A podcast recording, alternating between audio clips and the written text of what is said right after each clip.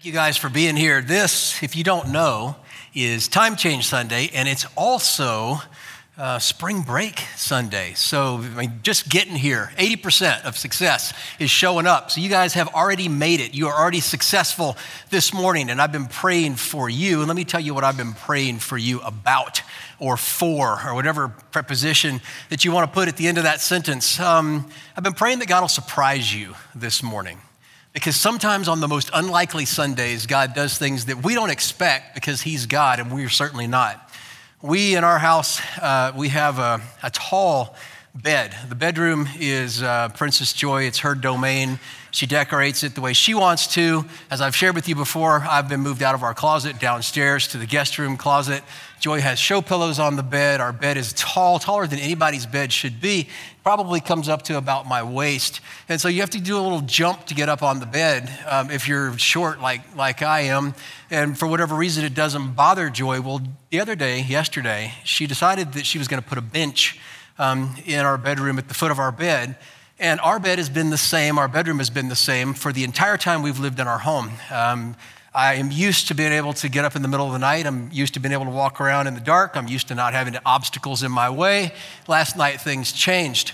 Um, about three o'clock in the morning, I jumped down to go to the restroom, walked with purpose, as I always try to walk. I never walk slow anywhere, went around the side of the, or the end of the bed, hung a hard right turn right into the new bench that Joy put at the end of the bed, hit the worst possible spot right below your kneecap, where your kneecap and your shin bone meet, which made me fall to the ground.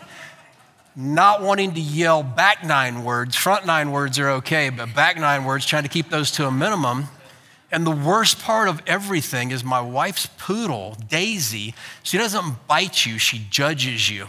And she was at the foot of the bed looking off the bed at me, judging me and my clumsiness. Now, here's the point. The point is, I've been praying that you'll be surprised that God's gonna put a bench at the end of your bed today. I don't want you to get hurt, but I want you to know that no one's gonna be judging you. We are in this together. And as we grow together, as we see things about ourselves that may need to change, as we realize that none of us are perfect, that we're all trying to follow Jesus, we'll get there together. No one's judging, no back nine words. We'll let God be God. And I'm excited about what He's going to do in us this morning. We are continuing our series on footsteps of faith one step at a time, baby steps of faith. We've talked over the last few weeks about taking steps away from fear. We've talked about things that we put on gentleness and humility and kindness. And we talked last week in our small groups about forgiveness and how important forgiveness is. And really, in our small group, we almost got stuck on that, on that concept. And so, as we're learning these things and relearning these things, I'm reminded that it's the simple stuff that Jesus kept pointing his disciples back to, saying, when you get this stuff right, then we can move on to something else. You and I, oftentimes, we don't get the simple stuff right. I don't get the simple stuff right. So today we're going right back to some simple stuff. Week five in our Footsteps of Faith series. Let's start off together with the title slide, the screen that we've been using for the last five weeks or four weeks, and we'll continue to use this for the next three weeks. It reminds us of where we're heading, why we're in this series, and I want to read it to you. Sometimes the Christian life seems like a never ending game of Jesus says rules, rules, rules. However, when we look closely at the Gospels, Matthew, Mark, Luke, and John, we learn that Jesus' offer to his first century audience is the same as his offer to us today. He invites us to have a relationship with him, and it begins with a simple request just take one step at a time. So, today, the story that I'm going to be talking to you about is the next step in our footsteps of faith. It's the next logical thing for us to do. We've talked about the things we leave behind. We've talked about the things that we put on. We've talked about the calling. Well, today we're going to talk about the cost. And I don't want you to be concerned about this. I don't want you to be off put or feel like that it's a negative message because there's something I want you to at least allow the possibility of this being true. This is it. Maybe your life that you have in mind, maybe your opinions, your goals, your dreams, your plans, maybe they're not the best goals and dreams and opinions and plans. Maybe they're not the best at all. Now, we like them, right? I love my opinions. I tell my wife all the time, I love my opinions because they're mine. Are they right? Not all the time, but I like them. I'm partial to them. They're right. I wouldn't have them if I didn't think they're right. I like my plans for my life because they're my plans. It seems like I can control some of my plans. I like my ideas because I've usually thought of them or I've heard one of you guys say them and I like them. But perhaps it's not the best. Maybe there's a God who thinks on a different level than you and I do. Maybe we're not God, but maybe we act like it. Jesus is suggesting this to his disciples. He's like, perhaps there's a different life. Maybe there's freedom and peace that comes through following me, and maybe you've got to think about things a different way. So when I talk to you about the cost, it's not a negative thing. It's a privilege to be able to pay this cost because it allows us to see our life the way God sees it to live our life on an entirely different plane. Now, we are going to be in the book of Mark. Now, this story that I'm talking to you about occurs two other places. Mark occurs in Matthew, I believe, chapter 16. I believe that it occurs also in uh, Luke chapter 9, I think. This is Mark chapter 8. It's three times in the Gospels. It's a really, really important story. It's the pinnacle, it's the top of the mountain in the book of Mark. It's the time when the disciples finally say, I get it, Jesus, you are who you say you are. Now, I like to put myself in the shoes of the people who followed Jesus back in the first century, and it's easy for me to do because these were not perfect people. These were men and likely women who had come from all different backgrounds. And Jesus collected them and said, Follow me. They said, We don't understand what it means to follow you. And Jesus said, I don't care, just follow me. Some of them said, We're scared to follow you. And he said, It's okay, just follow me. Some of them said, I don't have enough faith to follow you. And he said, It's okay, just follow me. So he collected this group of people around him. Some were educated, some uneducated, some white collar, some blue collar, some criminals, some who were religious beyond all religious. And they would gather around the same campfire and ask questions from Jesus, and Jesus was patient with them. But can you imagine the conversations that they would have had? And they followed Jesus around at this point for more than two years, watching him heal people, watching him feed people, watching him cast out demons. And they finally get to the point where they're like, I see you, Jesus. I understand who you are. Yep, I believe it. And it was profound and it was life changing. And it's the same point that you and I have either been to or perhaps some in here where your life is leading you to this point.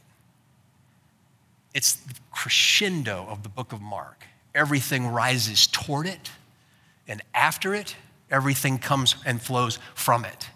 The disciples finally made the right decision about the person of Jesus, but they questioned Jesus' plan. And I think it's fair because when you hear Jesus explain his plan, I would have questioned it too. We're going to talk a little bit about the cost of following Jesus, but let me remind you my opinions, my thoughts, my plans for my life, and my ideas may not be God's at all.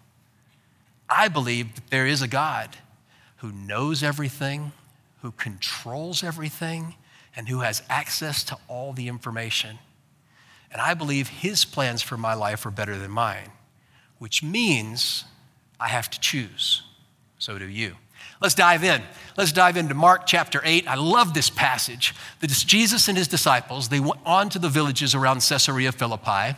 And on the way, he asked his disciples, Who do people say I am? Dangerous question. I don't think I want to ask this question from many people. The question could go a bunch of different ways, right? Jesus is hanging out with his disciples. Don't think about his disciples the way you might have learned about them if you grew up in church on a flannel graph or with some teacher teaching you that they were all perfect and holy and their feet didn't touch the ground and they didn't have conflict and they had all the answers and they were a nice little Sunday school class that just kind of followed Jesus around. I'm telling you, real people, real questions, real life. And Jesus looks at them and he's like, hey, fellas, what's the word on the street? About me. Now, you could hear some bad things if you were to ask people, What are people saying about me? One of the worst things you could hear is that, well, people aren't talking about you at all, right? You're irrelevant. But Jesus asked him, He's starting up a conversation. I love the fact that he asked. So they answer. You want to know? Jesus will tell you. Now, here's another little insight into the relationship that Jesus allows with us. He allows us to talk to him. I mean, the disciples didn't say, What do you want to hear, Jesus? We want to make sure we give the churchy answer, Jesus, right? We got to make sure we answer it right with some scripture and maybe throw in some these and some thous. And we want to make sure that we impress you with our, with our words. And they just answered him. They're like, look, the word on the street's not great, Jesus. They think that you are. They replied, some say John the Baptist. Now, why would they say that? John the Baptist was portrayed as quite eccentric, a lone voice out in the wilderness, eating weird things, dressing in weird ways, hollering about the coming Messiah. Well, because people didn't expect Jesus to look like Jesus looked. The people who were looking for the Messiah, they looked at Jesus and they're like, nah, no, you may know him, you might be before him, but you're not the guy. You don't look like a leader. You certainly can't win in battle. Uh, you're not going to overthrow the Roman government. You might be the guy who's coming before the guy, the guy who's going to tell us about the guy. You may be the guy who's the lone voice crying out in the wilderness. I mean, they like you, Jesus. I mean, they're fans. They think you're a good teacher, but you're not the guy. And then they go on. Now, this isn't the disciples. This is the disciples telling Jesus, What? What's the word on the street? They say, Others say Elijah. Well, why would they say Elijah?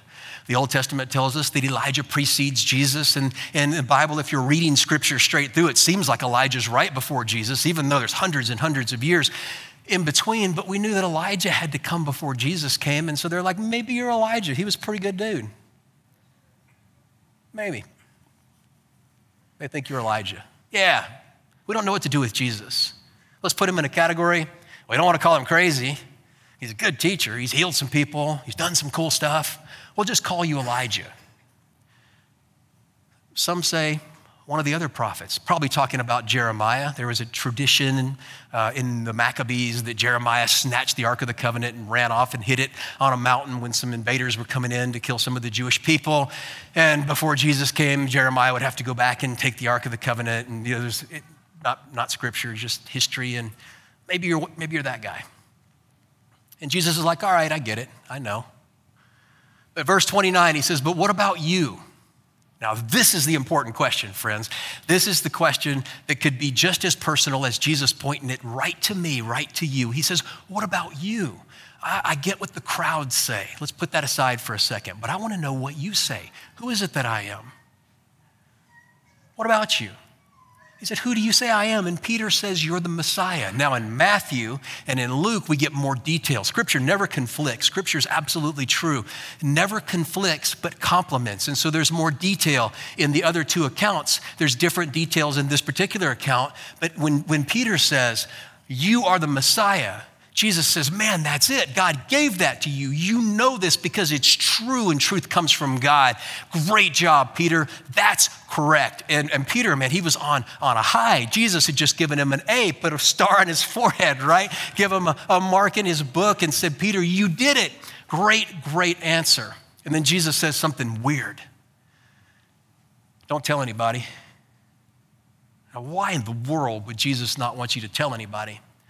If you just had something revealed to you from God and Jesus goes, You didn't get that from a human, you got that from God, I would want to tell everybody about it. Hey, I got this from God. Come here, I want to tell you something I got from God. And if you were interested, you'd certainly listen. So, so we see Jesus saying, Don't tell anybody.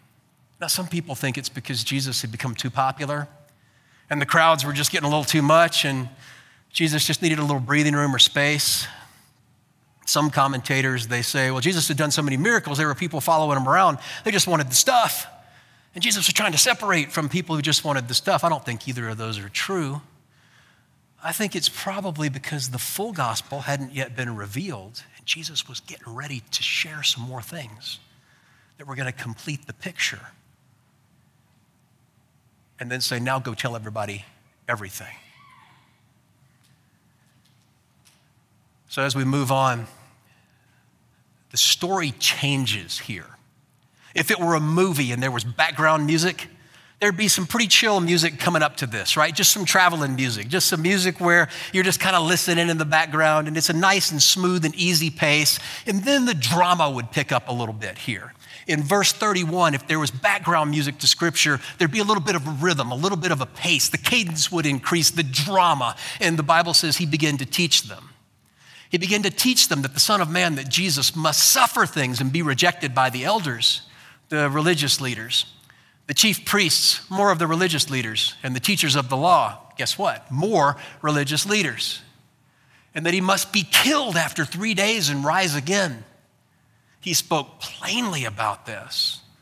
So, Peter, the spokesperson for the group, right? Peter's the guy who liked to be, well, he was the talker the self appointed leader. Now, when you're a self appointed leader and you're the talker, and when somebody asks a group questions and you're the one who answers, you are the one who gets the accolades, but you also get the rebuke. And there's three times in this passage that, that a rebuke, that strong language is used in the original language to talk about a rebuke.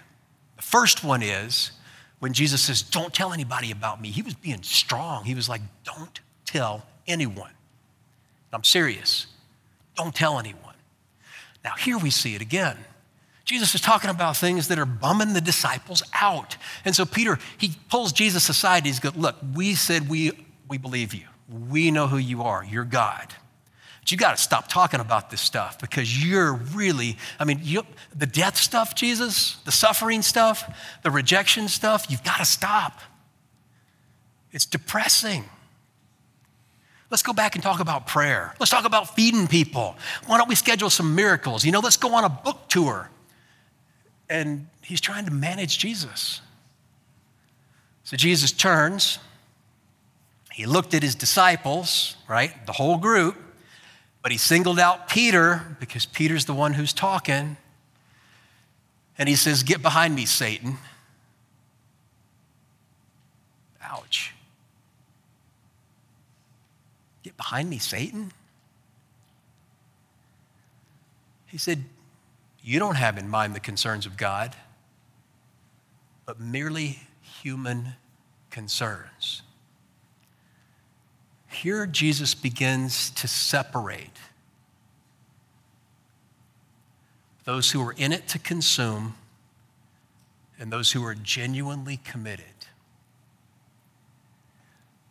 What he's saying to Peter is, You're only following me to see what you can get. You care more about what happens to you as you follow me than you even care about what happens to me as I fulfill the Old Testament prophecy and God's plan for my life. You are acting like Satan himself because you're going to ruin it you're making it about you. What if, Peter? What if your opinion, your plans, your thoughts, your goals, your dreams, what if they're not from God? What if they're from you? What if you need to make a choice? Well, that is a strong. Can we go back one slide there? I'm sorry. I, I paused where I didn't pause in the first service. When uh, Peter took Jesus aside and began to rebuke him, Peter had to make a choice. When Jesus looked back at his disciples and rebuked Peter and called him Satan, he laid out a diverging trail, a right and a left, a right and a wrong, that's going to lead to this concept of cost, of denial, of dying to self. And it's going to seem like when we turn the page here and we go to the next slide, it's going to seem like it takes a turn for the negative, And it seems like it gets a little intense and even a little harsh. But if you think about it the right way, it's not negative and it's not intense and not harsh at all. It just makes sense. And I was thinking about a date the other day that Joy and I went on. Um, we went out to lunch. It's weird when you're, we've been married 32 years, and when you have kids and you go out on a date, and by the way, dating's important. Um, if you're married, it's important to still date, right? I've learned that. When you got kids and you go out on a date, all you do is talk about your kids. That's what you do. You talk about your kids, and Joy usually said, Rick, you got to get a hold of the boys. You got to get them, straighten them out. You, got, you should give me a list of things to, to do. With Richard and Nathan, because they were my boys when they were in trouble, and know, we talk about the boys. We talk about schedules, and we manage our calendars, and you know, there's all that stuff to do. Man, when your kids are gone, and you sit down with your wife or your husband across the table and you look at the person who's across the table, you find out how good your relationship is right then. because you got nothing to talk about, right? And, and so you got to figure out what, you know, and so we do this and we have a good, t- we have a, a, pretty good time doing this, you know. We put the phones away and sit there and stare at each other and we start talking and, and you know, you remember why you fell in love in the first place. It's pretty cool. But we went to California Pizza Kitchen and um, we eat pretty lean at the Melick House, pretty boring. Um, and um, it's intentional. We eat, I eat tons of grilled chicken, lean pork, white rice, steamed veggies, all the time, every day. Same meals, same breakfast, same lunch, almost the same dinner. When we go out, we don't eat that way. We call it cheat night, which means a whole different thing for some people. Uh, for us, that means we eat what we want, right? That's cheat night for us. And uh, we went to, to California Pizza Kitchen. We sit down. And I looked at my wife and I said, Do not even think about ordering a $17 piece of grilled chicken because if you order grilled chicken that we have in our fridge at home, I said, Don't even do that. I'm not paying for it. So we ordered the worst thing on the menu, the worst. We ordered french fries with it. I ate every single french fry. We had the bread and the butter and we ate it. And well, we, I mean, we knew what we were doing. And, and we had to go buy an emergency pair of jeans for Joy. And not because she ate too much at all. We were going to the mall before that. She'd kill me if she was here. She had she had to leave after first service. Don't tell her, please. This is just our secret, just between, between you and me. And we're walking around the mall and we feel terrible. We're like, ah, oh, what did we do? Why did we stuff ourselves? Now, we knew ahead of time that we weren't going to feel great. We knew we had to make a choice when the waitress handed us our menu, and we did it on purpose. And we looked at each other for the next hour as we walked around saying, We need a nap. This is terrible. Why did we choose to do this to ourselves? We deny ourselves all the time, friends. We do. And we instinctively know what's going to make us feel really good and what's good for us. And we know what's going to make us feel really bad and what's bad for us. And it's about choosing. It's about choosing what we know. And so when the the conversation here shifts a little bit. And Jesus says, Look, maybe you ought to be a little more careful about what you eat. Maybe you need to choose, make choices that are really going to make you feel good. Maybe I know what's right for you, and maybe you don't really know what's right for you. Just stick with me. It's not necessarily a bad thing, but it does get a little bit more intense. He called the crowds to him along with his disciples. And he said, Whoever wants to be my disciple, I put the word follower in there because that's what disciple means, but that's not in the NIV. That's just me putting that in there. Must do three things deny themselves, take up their cross, follow me. For whoever wants to save their life will lose it. But whoever loses their life for me and for the gospel will save it. What good is it for some to gain the whole world and forfeit your soul? Now, he begins a conversation here that was a little mystical for the disciples. There were a whole group of people in the Old Testament called the Sadducees, and they didn't believe there was a heaven. The Old Testament doesn't talk a lot about heaven. So, people who studied the Old Testament scriptures, sometimes they came to the conclusion that life was just about following God here and that you just sort of went, it just ended. Jesus began to talk about heaven and talk about an afterlife, and he's not just hinting here, but I mean, he's talking about the fact that what purpose is it? What good is it if you get everything you want in life, but you lose your soul? If you had 30 things that define success in life, my plans, my goals, my thoughts, my opinions, my choices, and you got every single one of them I mean, whether it be houses, cars, whether it be vacations, I mean, whether it be, I mean, whatever, you just, you put it, it doesn't matter. Just put it in there. Jobs, kids' achievements, everything you want. And then you were getting ready to die. And you knew it. And Jesus came to you and he said, Okay, you have a choice. You give me the stuff that you have over here, everything you've ever wanted, and you can have eternal life, or you keep your stuff and you spend eternity in separation from me in hell. What do you choose? And the disciples are like, Well, of course, easy question. We choose heaven. We choose, it's an easy question. Jesus is pointing out something. Our soul is worth more than anything we might find here on this life, but we have to live a different way. We got to think a different way. We have to turn our back on our own thoughts, opinions, ideas, agendas, our goals. He said, Whoever wants to save their life, we're going to lose it anyway, no matter how hard we try to prolong our life. But whoever loses their life after living with purpose will save it. What good is it if you get everything that you say you want, but you end up losing what's really important? What can anyone give in exchange for their soul? And then he says, If anyone is ashamed of me and my words in this adulterous and sinful generation, the Son of Man will be ashamed of them when he comes in his Father's glory with the angels. I want to try to explain that to you in just a second, but we're going to conclude this with just a, a little acronym. I like acronyms because it helps me remember. I'm 52 years old, and if I sleep uh, after I learn something, I usually forget it. And so acronyms help me remember. And the word deny here, it comes from scripture, but don't get caught up on this word.